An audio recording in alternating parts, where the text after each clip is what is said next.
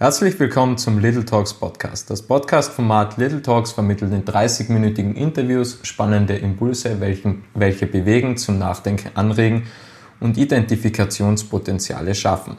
Und heute bin ich bei Peter Kostner in Meierhofen zu Gast. Peter ist 23 Jahre alt und ist Konditor und Bäckermeister. Bereits mit 21 Jahren übernahm er das Familienunternehmen Kostner. Das Unternehmen umfasst heute 35 Mitarbeiter. Herzlich willkommen in der Show, Peter. Hallo, danke. Peter, erzähl mal, wie war das früher? Bei dir war das ja schon in die Wiege gelegt, sage ich jetzt mal, dass du später das Familienunternehmen übernehmen wirst. Wie war das damals? Ja, also in die Wiege gelegt war es eigentlich nicht, weil ähm, bei uns hat es eigentlich immer schon geheißen, wenn keiner übernehmen will, äh, ist es für Mama und Papa kein Problem. Also die haben immer schon gesagt, das ist für sie vollkommen okay. Natürlich sind sie, wären sie natürlich nicht so happy gewesen, wenn es dann in eine fremde Hand gelegt werden würde, aber wir haben dann im Endeffekt nie den Druck gehabt, wo es geheißen hat, du musst übernehmen. Was natürlich eigentlich meiner Meinung nach auch das, das ist, was das Ganze in ein gesundes Licht gebracht hat, weil sonst hätten wir, wenn da ein Zwang dahinter ist, dann kannst du das nicht machen. Also ja. das ist ein immenser Druck, immense Aufwände, die man als Unternehmer schon auch hat, natürlich auch super Vorteile den man mit Individualität und die Selbstständigkeit hat da wirklich viele, viele gute Seiten. Aber wenn man es machen muss und es nicht machen möchte, dann finde ich, wird es wahrscheinlich nie so laufen, wie es jetzt laufen würde. Mhm. Bist du die zweite Generation oder die dritte? Ich bin die vierte Generation. Die vierte Generation? Mhm, die vierte. Angefangen hat es ganz früher mit dem Uropa, den habe ich nie gekannt natürlich. Äh, nach dem Ersten Weltkrieg, glaube ich, war das. Die Jahreszahlen kann ich da leider nicht sagen. Mhm. Das war nur Mehl und Backwaren, Mehl und, ich glaube, ja, Mehlhandel und Backwarenhandel oder so. Mhm. Und dann der Opa hat dann Konditor dazu gemacht und dann der Papa hat im Endeffekt dann ähm, noch mehr die Bioschiene angefangen. Ja. Und da in dem Bereich sind wir jetzt eigentlich auch am besten in der Bäckerei, in den Bio-Bereich und äh, Kaffee und Kuchen halt einfach schauen, dass es gut schmeckt, Blacksack. Mhm. ist eigentlich die Hauptsache. Natürlich schaut man, dass man gute Rohstoffe verwendet äh, und halt und auch schaut, dass man viele, ich sage mal, gesunde Produkte kann man jetzt nicht wirklich sagen, weil ne, die Menge macht das Gift eigentlich immer. Äh, aber halt für die Vital, für die Vital, wie sagt man? Vitalität. Für die Vitalität fördernd oder so, kann man vielleicht am besten ausdrücken. Ähm, ja, witzigerweise, um auf das zurückzukommen bezüglich äh, der Druck oder wie man aufgewachsen ist, äh, das war eher die Vorbildfunktion, sage ich mal, von meinen Eltern, mhm. äh, wie man das ist aber eher eine Lebenseinstellung. Ähm, ich sage, mein Bruder hat früher, da war ich noch in der Hauptschule, glaube ich, schon angefangen mit der Bäcker und dem Konditor und hat dann auch die Meisterprüfungen gemacht. Äh, nur da hat man einfach gemerkt, dass ihm da, der hat nicht die, das Wesen dazu, sozusagen so eine Firma so zu übernehmen oder das mit dem Handwerk. Ist die Leidenschaft. Genau, ja. die, die, gewisse Leidenschaft, die man dafür braucht. Äh, hat er selber dann auch gesagt, dass das für ihn jetzt nicht das Richtige gewesen wäre. Und ich bin auch ganz froh, dass er jetzt in einem, eher im Computer- und Mediendesign-Technik, Programmierbereich ist. Äh, und das finde ich, spiegelt sich ganz, ganz gut wider. Äh, man muss auch dazu sagen, dass ich jetzt nicht komplett übernommen habe. Meine Eltern sind beide noch vor Ort. Mein Vater ist zwar jetzt schon Pensionist und lasst mir das auch oft merken und sagt mir das dann. also, er ist jetzt Pensionist, das soll ich machen. Äh, ist etwas, das hört man dann ganz gern. Äh, ist aber okay so. Ich, meine, das ist, ich muss ja auch irgendwann lernen und so ist es auch richtig. Äh, aber meine Mutter ist natürlich noch voll im Betrieb. Der hat auch noch einige Jahre bis zur Pension und ich die darf dann auch ganz sicher nach in der Pension auch noch mithelfen. ähm, und meine Schwester kommt natürlich auch noch dazu. Äh, die fängt jetzt auch eben an, da mehr Verantwortung zu übernehmen und äh, sich in den Betrieb einzubringen. Also bin ich nicht allein, was es wirklich erleichtert für mich. Also wo ja. wirklich die Möglichkeit hat, zu fragen, hey, wie ist das, was ist das. Äh, Im Großen und Ganzen versuche ich schon mein eigenes Bild hineinzubringen und selber zu agieren. Ähm, aber die Bestätigung oder die Versicherung von meinen Eltern ist dann immer fein. Mhm. Das ist etwas, wo ich wirklich sagen kann, das ist ein Luxus, den nicht jeder hat. Aber mit 23 Jahren so viel Verantwortung zu haben, ist natürlich jetzt nicht so alltäglich bei vielen anderen. Wie gehst du mit dem Druck um? Ja, ähm, ich muss sagen, ich habe das von klein auf eigentlich schon gehabt, dass ich mir eher um so die, wenn jetzt eine große Gruppe war, vor allem in der Schule, habe ich das äh, dann von meinen Lehrern oft gesagt, dass ich mich eigentlich um alle gekümmert habe und immer geschaut, dass das gut harmoniert, was natürlich jetzt in der Teamführung wahnsinnig hilfreich ist. Also das ist anscheinend einfach in meiner Natur ein bisschen enthalten, dass ich sage, ich möchte schauen, dass das läuft, dass es rund ist, dass alles, alles okay ist, dass alles so läuft, wie es ist. Und das eigentlich dann, dadurch ist es dann etwas, was jetzt so nicht so viel Druck ausübt, aber halt dann oft, natürlich schaut man dann, man muss viel können, viel wissen und man muss halt auch viel arbeiten. Und manchmal, wenn es dann zu viel wird, weil vor allem in der Saison, jetzt in Meierhofen im Tourismusgebiet, oft einmal, wo du sagst, du hast sieben Tage Wochen und hast wirklich viele Stunden und zerbrichst deinen Kopf in der freien Zeit auch noch.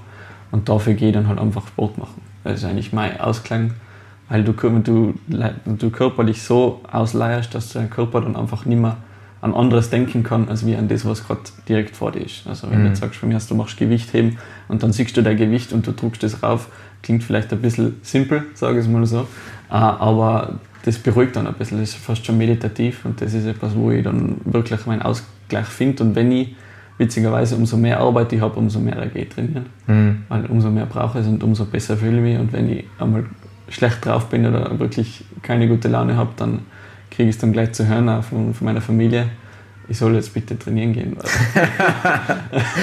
dass es wieder ein bisschen besser ist. Ja, ähm, und wie motivierst du die Mitarbeiter? Weil im Meierhofen sieben Tage oder beziehungsweise die, die stressigen Situationen der Saison, wie motiviert man da die Mitarbeiter, wenn es mal richtig stressig wird? Ich muss sagen, ich bin eigentlich relativ gesegnet mit wirklich super Mitarbeitern, muss ich sagen. Äh, und zum einen glaube ich aber auch, dass mein Gefühl das eigentlich schon motivierend ist, unterbewusst, weil ich einfach wirklich empfinde, dass meine Mitarbeiter gut sind und ich dankbar bin gegenüber den Mitarbeitern. Und das ist etwas, wo sie dann wirklich, das spüren sie. Das ist meiner Meinung etwas. Wo ich sage, das motiviert die Leute, dass sie sich respektiert fühlen, finde ich eigentlich im Großen und Ganzen das Wichtige. Ist jetzt, ich, ich, glaube nicht, dass irgendwas ist so, hey Leute, wenn jetzt der Umsatz erzielt ist, kriegt extra Geld oder irgendwas. Natürlich kurzzeitig motiviert es das schon, wenn du sowas machen würdest. Aber bei mir ist eigentlich wirklich einfach, ich unterstütze und wir helfen uns gegenseitig auf eine gewisse Weise. Und das ist etwas, das ist so eine Zusammenarbeit mit den Mitarbeitern. Die arbeiten nicht für mich, sondern wir arbeiten gemeinsam. Ich stehe wirklich jeden Tag selber drin in der Backstube und dann ist das natürlich ganz ein anderes Umfeld. Äh, ich finde, anders wird es wahrscheinlich schwierig sein, dass sie sich, dass sie sich anstrengen würden, wenn ich nicht selber wirklich viel mit sie mitarbeiten würde. Was natürlich auch fein ist in der Backstube und in dem Bereich, da läuft es so, dass die haben immer Sonntag frei.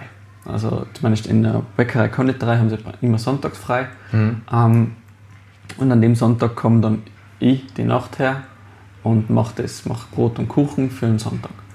Äh, natürlich wird es vorbereitet schon in die Vortage, aber äh, das ist natürlich noch ein paar Stunden Arbeit, die ich dann sage, okay, das mache ich, damit sie frei haben. Äh, das ist natürlich etwas, das schätzen sie schon wert. Also die haben mhm. jeden Sonntag, jeden Feiertag frei, was in der Konditorei, Bäckerei eigentlich nicht immer üblich ist, vor allem in dem Konditoreibereich. Und das ist natürlich etwas, was sie auch wertschätzen und sie haben auch schon gesagt, hey, Peter, wenn du mal Pause brauchst, dann kommen wir gerne mal an einen Sonntag her. Das ist dann etwas, wo du dich bestätigt fühlst, die fühlen sich wohl und die mögen gern da sein und da arbeiten. Und dann sage ich mir, okay, das, das läuft ganz gut. Ähm, aber ich finde, sowas ist dann auch nötig, dass die Leute, die müssen einfach merken, dass, du, dass sie dir nicht egal sind. Ich klinge ja. jetzt vielleicht blöd, aber ich, die ich Wertschätzung einfach. Genau, die Wertschätzung. Ich finde, das ist etwas, was man oft hört von anderen oder von Zwischenmenschen, wenn man mit jemandem redet, dass sie so vom Chef ähm, von oben herab äh, dass sie sich fühlen, also wenn der meint, ist was Besseres ja. oder sagt, mach du die Arbeit, bla bla bla. Das ist äh, einfach etwas, das fühlt sich nicht gut. Das sind alles Menschen, die haben alle ihre Wertigkeit, egal welchen Job sie machen. Und wenn man ihnen das nicht übermitteln kann, dass sie das auch wert sind, dass sie wirklich, dass sie nicht einfach nur Arbeiter sind für die, sondern einfach Menschen. Klingt vielleicht ein bisschen einfach, aber das ist, finde ich, etwas, was ganz, ganz wichtig ist. Und wenn man das schafft, dann muss man sich, glaube ich, nicht extra motivieren. Ähm, wenn man selber vor Ort ist, kann man schon sagen, hey Leute, wisst ihr was, kommen jetzt fetzt mal zusammen, das machen wir noch schnell, auf tun wir es morgen feiner oder sowas. Ja. Äh, und was ich auch immer schaue, wenn sie sagen, hey, Peter, jetzt brauche ich die am Mittwoch um zwei Nachmittag habe ich einen Termin für Friseur, jetzt wie gesagt, Friseur ist jetzt nichts, wo man extra, aber dann sage ich, ja, hey, weißt du was, passt, machen wir, helfen wir zusammen, wir machen, verschiebe den Plan, unseren Produktionsplan. Und dann sage ich, dann kannst du da schon gehen. Oder ich sage, mein geh noch und hilfe ich noch ein bisschen länger mit Putzen oder was weiß ich. Äh, und das sind Sachen, das ist einfach etwas, was wirklich was wert ist. Nicht? Solche Sachen, nicht unbedingt 100 Euro mehr im Monat. Ja. Ist natürlich auch etwas Positives, nicht? Und das ist auch etwas, was du machst, wenn jemand mehr Aber motiviert, motiviert kurzfristig wahrscheinlich. Genau, ist ja. Äh, wie sagt man, da gibt es ja eigene Begriffe für das. Incentives. Genau, Incentives. Ja. Verschiedene Incentives, Motivator, Motivatoren und Incentives. Ja. genau. Wie sieht so ein Bewerbungsprozess bei euch aus? Also was ist dann der ausschlaggebende Grund, dass du sagst, wir stellen dich ein? Ja, ähm, also ich bin natürlich im Bereich Backstubenproduktion tätig ähm, und da, was Bewerbungen angeht, bezieht sich meistens auf Lehrlinge. Mhm. Dieses Jahr hätte ich zum Beispiel, weil viele sagen, sie kriegen keine Lehrlinge oder wenig Lehrlingsbewerbungen, habe ich sechs gehabt, sechs Bewerbungen und das ist mittlerweile relativ viel. Ich meine, früher haben wir 12 bis 20 schon gehabt auch. Ähm, aber ausschlaggebend ist dann da eigentlich eher das Interesse. Das ist für mich eigentlich, also die Noten haben mir immer schon gesagt, die Noten sind mir nicht egal, wenn jemand alles Fetzen hat, jetzt blöd gesagt, dann ist das äh, nicht nur ein Zeichen von, ich sage jetzt mal, schulische Leistung ist jetzt nicht das Wichtigste, aber eine gewisse Gleichgültigkeit. Die, was ich nicht gern sehe. Ist ja so. Ähm, aber zum Beispiel dieses Jahr kriegen wir zwei Lehrlinge, die waren schon dreimal da schnuppern in der Schnupperwoche und die waren begeistert von dem Beruf und von der Atmosphäre, was ich gehabt habe in der Backstube und das ist natürlich auch daraus geboren, dass man geschaut, dass es Harmonie zwischen die verschiedenen Leuten ist natürlich nicht immer möglich, aber muss das Beste geben und die waren einfach da und die haben sich gefühlt, die waren wirklich begeistert oder wenn ich dann von den Eltern her, die rufen dann an, ob sie nochmal kommen darf, hat, äh, schon zwei, dreimal gehört, die war die richtig aufgeblüht, während sie da. Die ist heimgekommen und hat gestrahlt. Und dann sage ich, das ist etwas, das sollte ja Arbeiten sein oder die Lehre, ein Handwerk sollte, natürlich, ich verlange viel, also ich sage, die müssen sich konzentrieren, die müssen das lernen und die müssen es gut machen, weil die Qualität muss trotzdem ja. passen. Auch wenn es ein Lehrling macht, gibt es keine Entschuldigung, das muss richtig passen. Schenkt ihr da viel Vertrauen den Lehrling mit? Äh, den Lehrling, ja, bei mir ist es so, das ist eigentlich ein bisschen unüblich, die, wenn jetzt ich selber sage, okay, du machst jetzt Sachertorte beispielsweise oder die Böden für die Sachertorte, dann muss derjenige alles abwiegen, schlagt das alles an und tut es in den Ofen und muss es auch aus dem Ofen raus tun zur richtigen Zeit. Natürlich, allein ganz am Anfang wird unterstützt, ich bringe es ihm bei. Und wenn ich dann frage, ob der Mann das kannst du schon alleine, und wenn sie sagen, ja, dann sage ich, passt, dann mach es alleine und ich kümmere mich nicht mehr drum. Mhm. Und das ist dann eigentlich der große ausschlaggebende Punkt, wo ich sage, okay, wie gut ist der wirklich? Aber wenn ich dann nichts mehr her und es läuft dann nicht gut, dann weiß ich, okay, hat sich einfach nicht getraut, was zu sagen und hat es einfach gemacht, anstatt zu sagen, hey, du kannst mir doch mal helfen. Und ein anderer hat, hey, nix und das passt perfekt, dann weiß ich, schau, der hat das schon gelernt und was weiß ich.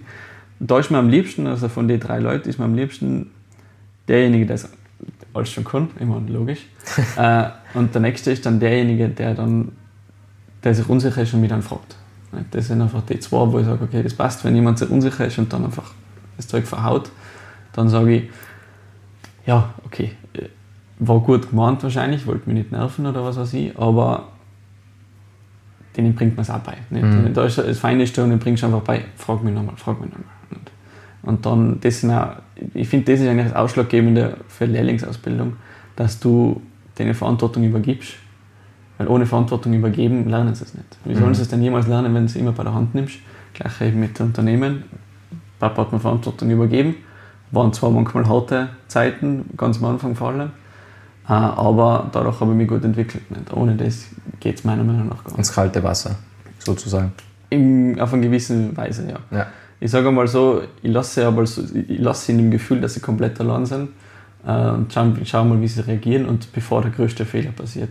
Wenn ich merke, okay, sie haben den Ofen nicht eingeschaltet und schieben es einfach in den kalten Ofen oder irgendwie sowas, dann schaue ich natürlich schon, ja. dass es passt aber ich lasse es nicht spüren, dass sie mhm. die Sicherheit haben. Weil wenn sie die Sicherheit empfinden, dann verlassen sie sich drauf. Und da finde ich, find ich, das ist das Große, was bei Lehrlingen ist. Die Ausbildung ist in dem Bereich aber ganz gut. Und ansonsten muss ich leider sagen, in anderen Bereichen, da stelle ich jetzt zwar nicht die Leute ein und mache die Bewerbungsgespräche, vor allem im Tourismus, im Meierhofen, ähm, gibt es zu wenige, die ähm, Deutsch sprechen. Ja. Leider Gottes ist mittlerweile die Kriterium Nummer eins ist, kannst du Deutsch. Und das ist leider Gottes etwas, was mich, was mich ein bisschen stört, aber leider nicht in meiner Macht sitzt zu verändern, weil wenn du jemanden brauchst und es melden sich 15 äh, und ich sage mal, zwei davon können ein bisschen Deutsch und der Rest kann gar kein Deutsch, dann nimmst du einen von den zwei, was ein bisschen Deutsch können. Mhm. Und mittlerweile haben wir das Problem, dass genau das, das ist, was mir mit dem wir sozusagen zurzeit konfrontiert werden nicht? und auch die nächsten Jahre wahrscheinlich konfrontiert sein werden. Mhm. Habe ich das Feine in der Konditorei und in der Bäckerei oder generell in der Backstube, dadurch, dass das Wochenende frei ist äh, oder Halbtagsarbeiten ohne Probleme zu verwenden sind, habe ich da wirklich viele Leute, die einheimisch sind. Vor allem auch Mütter, zum Beispiel, die sagen, okay, ich möchte jetzt äh, Montag bis Freitag, möchte ich halbtags arbeiten bis 12, von 8 bis 12 Uhr, kann ich unten super einteilen und das funktioniert. Und da oben ist halt um halb sieben sperren wir auf und je nach Saison sperren wir manchmal um fünf, manchmal um halb sieben erst zu. Und in der Spanne muss man flexibel sein, austauschen, Wochenende muss da sein, Feiertag muss da sein. Und dann, ja, finde ich natürlich nicht viel Einheimische, mhm. sagen, ja, perfekt nicht. Ich habe ein Kind daheim, ich muss da haben, so am Wochenende ja. muss ich daheim sein. Ne?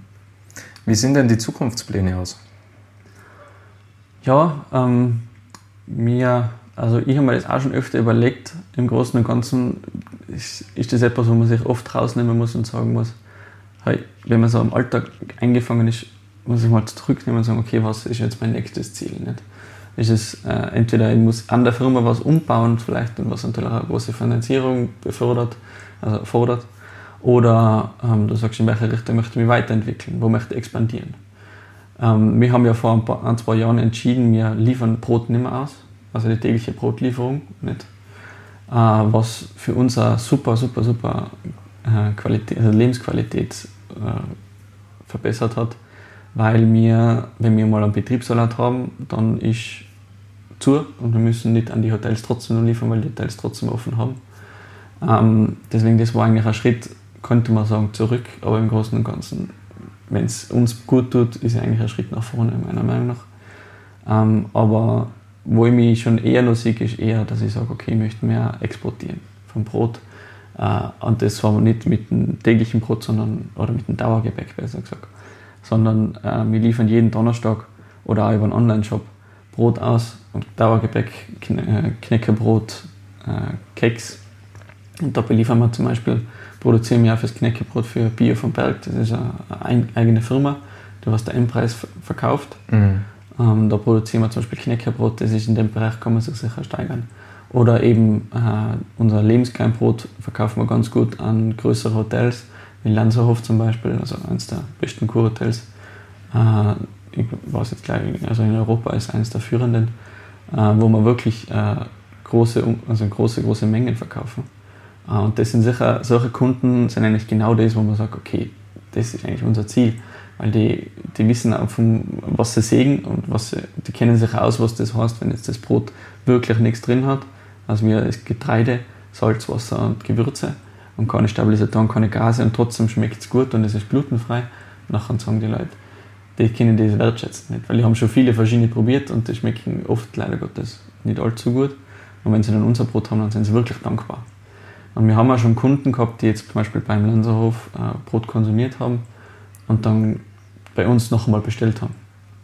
Ein Kunde war ganz witzig, da hat sich unsere Bürofachkraft sehr gefreut. Da war die Assistenz von Dr. Wolf, von dem Mercedes-Chef, hat ah, okay. uns Brot bestellt. Ja. Und die war ganz äh, hin und weg davon. Äh, dann hat, sie, hat er sogar eine Autogrammkarte an uns geschickt, an die, an die Annemarie adressiert, also an unsere Fachkraft. Mhm. Und die, die ist natürlich dann ganz happy. Aber das ist dann auch eine Bestätigung, dass die Leute das Brot gut tut. Und dann denke ich mir, da ist noch sicher viel Potenzial. Vor allem, wenn man sagen könnte, vielleicht in München ein paar so Bio-Läden oder sowas, was wirklich größere Mengen auch verkaufen, das macht dann schon Sinn. Alles andere mit Expandierung im Kaffeebereich ist schwierig, weil wir haben schon ein paar hundert Sitzplätze. Also ich glaube, äh, über 250. Also da ist, mhm. da ist irgendwann die Limitierung einfach die Produktionskraft. Also irgendwann kann man nicht so viel produzieren auf die kurze Sicht hin. Man sitzt sich hin, bestellt einen Kaffee und wenn der Kellner dann einen halben Kilometer weggehen muss, dass er Kaffee da holt, ist natürlich nicht mehr sinnvoll. Deswegen in dem Bereich würde ich eher sagen, da stoppen wir mal. Nicht? Und schon wirklich eigentlich eher der Export etwas, was möglich wäre. Mhm. Was ich nicht machen möchte, ist wieder die tägliche Brotlieferung anfangen. Das möchte ich nicht machen. Okay. Und wie könnt ihr die Qualität halten? Wäre etwas von den, von den schwersten Dingen, wenn man sagt, ähm, mehr exportieren, mehr produzieren. Wie kontrolliert ihr die Qualität? Ähm, da ist es fein, dass ich eben wirklich jeden Tag unten bin. Äh, ich sage jetzt mal, bei uns sind immer so viele verschiedene Produkte. ähm, dass es in verschiedenen Bereichen vermutlich mal anders sein würde. Also in der Konditorei ist sowieso, da bin ich vor Ort, das, da produziere ich mit meinen Mitarbeitern eigentlich alles, was wir so haben. Äh, und im, im restlichen Bereich ist eigentlich sind es groß, also natürlich die Produktion, wie man es herstellt, ist ein großer ausschlaggebender äh, Faktor und die Rohstoffe. Mhm. Die Rohstoff kontrollieren. Also die Qualitätsmanagement ist eigentlich da, finde ich, großer ausschlaggebend mit Rohstoffen. Also wir haben auch schon unzählige Male Buchweizen geliefert gekriegt und dann haben wir es gesehen und dann habe ich gesagt, den schicken wir zurück, den kann ich nicht verarbeiten und fertig. Und dann habe ich auch mittlerweile schon zweimal den Lieferanten gewechselt, weil ich gesagt habe, hey, du musst mir, wenn ich nach dreimal sage, ich brauche eine bessere Qualität vom Korn, dann kann ich nicht arbeiten. Wenn ich das nicht kriege, dann kann ich auch nicht, nichts Gutes draus machen. Ähm, deswegen im Endeffekt ist wirklich die, die Rohstoffe sind für mich sehr ausschlaggebend und die Verarbeitung.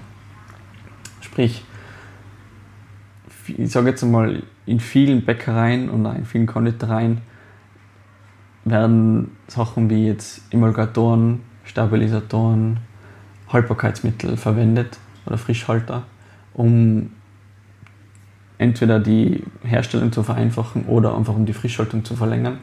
Und ich finde, da ist dann ausschlaggebend nicht so etwas zu verwenden, sondern das mit Handwerkskunst zu erreichen. Es gibt viele verschiedene Methoden, um zu sagen, ich mache eine Langzeitführung, wie wir es machen, wodurch äh, einfach die Frischhaltung verlängert ist, die Geschmacksentwicklung besser ist. Oder ich gehe her und mache mit Sauerteige, ist ebenfalls, äh, ist ebenfalls für den Geschmack ein Wahnsinn, für die Haltbarkeit ist super. Äh, und das finde ich sind Sachen, die sind heutzutage für jeden Handwerksbäcker ein Muss. Mhm. Da hat alles andere eigentlich nichts mehr verloren, weil das kann ein Industriebäcker genauso machen. Und der macht es dann wahrscheinlich noch von der Qualität her einfach gleichbleibender. Mhm. Es ist nicht Qualität besser, sondern sie bleibt einfach gleich, die, es variiert nicht so stark. Ähm, das haben ich von äh, unseren alten Kunden, habe ich, schon, habe ich schon auch schon gehört, wo wir gesagt haben, dass wir nicht mehr ausliefern, waren sie natürlich nicht allzu happy. Aber da haben wir dann, der hat schon gesagt, jetzt, äh, einer hat zu uns gesagt, er wird narrisch, er hat jetzt schon drei, vier verschiedene Bäcker probiert und er, er, will einfach gar nicht mehr, gesagt, ja. weil denen ist das, er hat das Gefühl, das ist eine gewisse Gleichgültigkeit. Und das ist halt das Problem, wenn man so große Mengen produziert und jetzt haben wir 400 Kunden beliefert jeden Tag, dass halt dann da die, da ist dann wirklich schwierig zu sagen, okay, es ist immer gleich. Und, aber die haben halt natürlich auch das Problem, dass sie wenig Fachleute kriegen. Weil mhm. wer möchte heutzutage schon ein Bäcker sein und jeden Tag um 1 Uhr in der Früh aufstehen müssen? Ein Traum. Und ja, das ist halt das, die finden halt auch nicht, auch nicht die Leute, die da verantwortungsbewusst sind. Ne? Ja. Deswegen ist es auch nicht einfach für die. Wie ist es, wenn gewisse Probleme in der Bäckerei auftreten und die Leute oder die angestellten Mitarbeiter gehen zu dir und sagen, folgendes Problem ist und du weißt in dem Moment auch nicht die Lösung oder nicht weiter. Wie gehst du damit um? Gibt man das offen gegenüber den Angestellten zu? Das weiß ich auch einmal nicht weiter. Oder bleibt man da eher cool und zieht sich ein wenig zurück und kommt dann mit der Lösung retour? Ähm, bezüglich, also als ein Problem, Problem bezüglich, okay, eine Maschine ist kaputt oder ein Problem bezüglich ähm, das Brot oder der Teig ist ein Problem oder in welche Richtung? Oder? Können beides sein. Okay. Ganz egal. Also ich bin eigentlich kein Fan von zu, so äh, die Illusion zu erstellen, man weiß alles, man kann alles. Ähm, bei mir ist eher, dass ich oft sage, ich, ich rede mit sie, ich frage sie, also meistens, wenn sie mit einem Problem daherkommen, äh, dann heißt es, ah, funktioniert nicht mehr. Nicht? Wenn, jetzt, wenn es jetzt ein Beispiel, wenn es jetzt eine Maschine ist, dann sage ich, zeig mir es. Dann gehe ich gleich mit dem mit und sage, schauen wir es hin so. Äh, ich sage jetzt mal, 50% der Fälle sind es kleine Kleinigkeiten, wo ich dann sage, ja schau, dann ein gewisses technisches Verständnis, was mittlerweile wirklich erforderlich ist, weil wenn man sich jedes Mal einen Handwerker herholt, dann ja, wird es teuer, sage ja. ich mal. Da kann man sich einige tausende Euro sparen, indem man Basic Verständnis hat für solche mhm. Geschichten. Ähm, und, im, und dann schauen wir so und dann frage ich, was ist denn falsch? Hast du das und das probiert? Und bla bla. Und wenn wir dann merken, okay, wir müssen jetzt gemeinsam nicht mehr weiter, dann gehe ich her und sage, alles klar, ich schau, ich kümmere mich drum. Ich sage, ich kümmere mich drum äh, und dann passt das eigentlich schon. Mehrere muss da mit, mit Wissen und für mich ist es erledigt und für mich, ich weiß es und ich kümmere mich drum. Entweder ich hole einen Handwerker her, schaue mir selber nochmal genauer an Oder äh, frage mal einen Chef noch, wenn ich weiß, oder Papa kennt die Maschine ganz gut, wahrscheinlich nach einigen Jahren. Äh, dann rufe ich nochmal an oder hole ihn gleich her.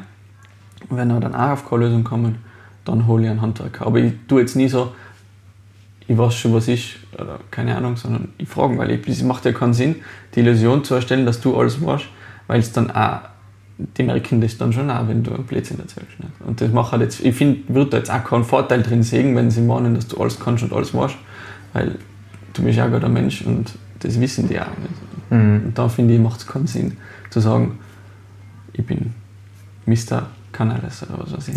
Das macht nicht. Das ist ja dann etwas, das ist ja dann nicht, sympathisch, sage ja. ich mal. Nicht. Ich meine, das sind, äh, das sind ja alles nette Leute. Ich weiß nicht, das würde ich jetzt auch im Privatbereich nie mhm. so tun, als wenn ich alles wisse. Ich finde, wenn jemand, ein Mensch immer so tun muss, als würde er alles können und wissen, dann ist das für mich eher ein Beweis von einer tiefen Unsicherheit in, in sich selber, in der Persönlichkeit. Also sich selber einzugestehen, Fehler zu machen oder Imperfektionen zu haben, ist eigentlich für meiner Meinung nach eher eine charakteristische Stärke mhm. und nicht eher eine Schwäche. Also wäre jetzt meine Meinung. Wie bildest du dich weiter in den gewissen Bereichen oder auch privat? Ähm, bezüglich äh, Fachwissen oder bezüglich. Persönlichkeitsentwicklung, also dass man sich äh, als Unternehmer verbessert. Hm, Kommt es einfach mit den täglichen Herausforderungen oder gibt es da gewisse Prozesse oder Bücher, mhm. äh, wie du dich weiterbildest? Also ich würde sagen, Haupt, der Hauptbereich, in dem man sich weiterentwickelt, also vor allem in den jungen Jahren, ist Erfahrung. Also das ist meiner Meinung nach etwas, weil du hast immer wieder neue Herausforderungen, immer mhm. wieder neue Probleme zu, zu bewältigen. Äh, und das sind auch Sachen, sind auch Kleinigkeiten, wie zum Beispiel ein neues Ordnungssystem einführen in den Betrieb. Klingt vielleicht jetzt ein bisschen banal, aber das sind Sachen, musst du wirklich auseinandersetzen, was macht logistisch Sinn. Und das sind Sachen, mit denen habe ich mich zum Beispiel nur, fast noch nie befasst. Aber es ist eigentlich wichtig, dass sich jeder dann auskennt. Das sind jetzt wirklich so winzige Kleinigkeiten, aber mach 20 von den Kleinigkeiten und du bist auf jeden Fall danach besser als wir davor. Mhm. Oder neue Produkteinführung. Ich bin zum Beispiel gerade beim Eis überarbeiten und schauen, okay, was können wir verbessern. Das sind so Sachen, wo ich sage, das verbessert das Unternehmen und da verbessere ich mich, weil ich einfach die Erfahrung finde, mhm. was macht wirklich Sinn, in welche Richtung sollte man entwickeln. Äh, aber was schon auch ist, also ich lese schon auch Bücher, ich bin jetzt nicht die Leseratte schlechthin, muss ich zugeben, aber äh, ich habe zum Beispiel eher Psychologiebücher. Ähm, eher aus Eigeninteresse, muss ich sagen. Ähm, jetzt nicht gezielt dahin, ich möchte jetzt besser irgendwie Führung verstehen. Mhm. Macht sicher auch Sinn in vielen Fällen, aber ähm, für mich ist eher so die, die Eigeninteresse. Was ich mal durchgelesen habe, was sehr faszinierend war, war äh, Psychologie der Massen. Ein ganz interessantes ja. Buch. Hast du das auch gelesen? Ja. ja. Wahnsinnig interessant, das mhm. hat mir sehr gefallen. Ähm, vor allem, weil es einfach so eigentlich schon so ein altes Buch ist, aber so zutreffend ist. Mhm. Also muss man schon sagen. Ähm, was ich jetzt auch durchlese, ist äh, Thinking Fast and Slow. Da habe ich gerade mal angefangen. Das geht ein bisschen auf die Basics zurück, also wie, wie der menschliche Verstand funktioniert. Weil das ist etwas ist, was mich interessiert. Mhm. Und dann kann man sich selber oft besser verstehen. Und Selbstreflexion ist meiner Meinung nach etwas, was dann sehr, sehr, sehr wichtig mhm. für die Eigenentwicklung und auch die Betriebsführung ist. Äh, letzte Frage noch. Wie, ihr habt ja einen sehr starken Außenauftritt. Damals, wo du ja die mhm. Geschäftsführung übernommen hast, war ja das ein wichtiger Punkt bei dir. Wie kommt das an, beziehungsweise wie kam die Entscheidung? Das ist eigentlich, also zu der Zeit, wo wir das alles gemacht haben, war ich in der Meisterschule noch, also noch in der Ausbildung. Da war ich noch gar nicht im Betrieb. Also ich, ich habe zuerst die Lehre gemacht und dann eine Ausbildung für den Meister. Ähm, da war ich aber noch kein Unternehmer in dem Sinne. Aber wir haben das habe ich eigentlich aufgebracht gehabt, ähm, mit einem neuen riesen Umbau vom ganzen Café. Äh, sozusagen wäre dann die Optik wäre neu gestaltet gewesen. Und dann habe ich ihm gesagt, dass die, die Logos, wir haben ganz viele verschiedene Logos gehabt und das war eigentlich alles überhaupt Kraut nicht. Und Rüben. Genau, also es war ja. sehr durcheinander und es war einfach kein Zusammenhang. Das ist halt über jahrelange Produktentwicklung und neue Marken und etc. entstanden. Und da haben wir gesagt, wir müssen das alles vereinheitlichen. Nicht? Also, dass man immer erkennt, okay, das ist Kostner, das ist mal Nummer eins, dass es die Firma ist und dann die Untergruppierungen und dann ist das irgendwie dann, dass eine gewisse Logik da drinnen ist. Und mit dem haben wir dann im Zuge auch entschieden, dass man, ähm, um das an, die, an alle Kunden zu bringen, da reicht es dann oft auch nicht einfach mit den Kunden zu reden. Nicht? Also sie akzeptieren, das muss für die Leute lässig sein. Sie sollen sich freuen, uh, neu, das schaut neu aus. Und da haben wir dann ja mal über, also mit einer Mediendesign-Firma dann sozusagen auch, ähm, im Prinzip eine komplette CI gemacht, also Corporate mhm. Identity. Und da haben wir, war eben auch inkludiert eben Social Media. Äh, und das hat dann zu der Zeit, finde ich, gut gepasst. Die Leute waren, die waren aufgeregt und haben gesagt, wow, cool, das schaut voll lässig aus, lässige Videos. Äh, und das war dann auch wirklich ausschlaggebend, finde ich, für die ganze, dass es auch gut angekommen ist mhm. für die Leute. Also die, die, weil ein neues Logo und Farbdesignänderungen eigentlich, also war es eigentlich sehr anders wie vorher. Äh, und das war sehr positiv aufgenommen von allen Leuten. Die haben gesagt, die haben die, die Videos taugen, haben mir richtig gut gefallen. Und das passt dann auch. Ich sage, man muss sich dann jetzt für die ersten Jahre, und jetzt das war natürlich auch sehr kostenintensiv, äh, und da haben wir jetzt eben auch entschieden, dass wir sagen, okay, jetzt fahren wir zurück, das passt gut, das haben wir alles gemacht. Jetzt machen wir hin und wieder mal einen Post, ein paar, zwei Fotos, nichts überprofessionelles, aber ähm, das reicht dann auch, weil wir sind immer noch eine Bäckerei, Konditorei und wir haben jetzt kein Firma, Einzelhandelsgeschäft. Ja, oder, oder irgendeine Sportfirma, die eigentlich nur auf Export ist, ja. sondern im Großen und Ganzen sind die Kunden wichtig, die wirklich da vor Ort sind. Ja. Und das sind eigentlich auch die, was wirklich auch da sind und das, auf das sollte dann, wenn man dann ein Budget hat, dann sollte man das in das investieren. Mhm. Und äh, wie Videos und so ist schon auch okay. Und da wird schon auch immer wieder was sein, was man macht, aber nicht mehr in dem Ausmaß, mhm. weil es dann äh, in dem Sinne nicht mehr sinnvollste ist. Ne? Ich sage ganz, ganz herzlich Danke für deine Zeit. Ich sage auch danke, war cool. Danke an alle, die da draußen zugehört haben.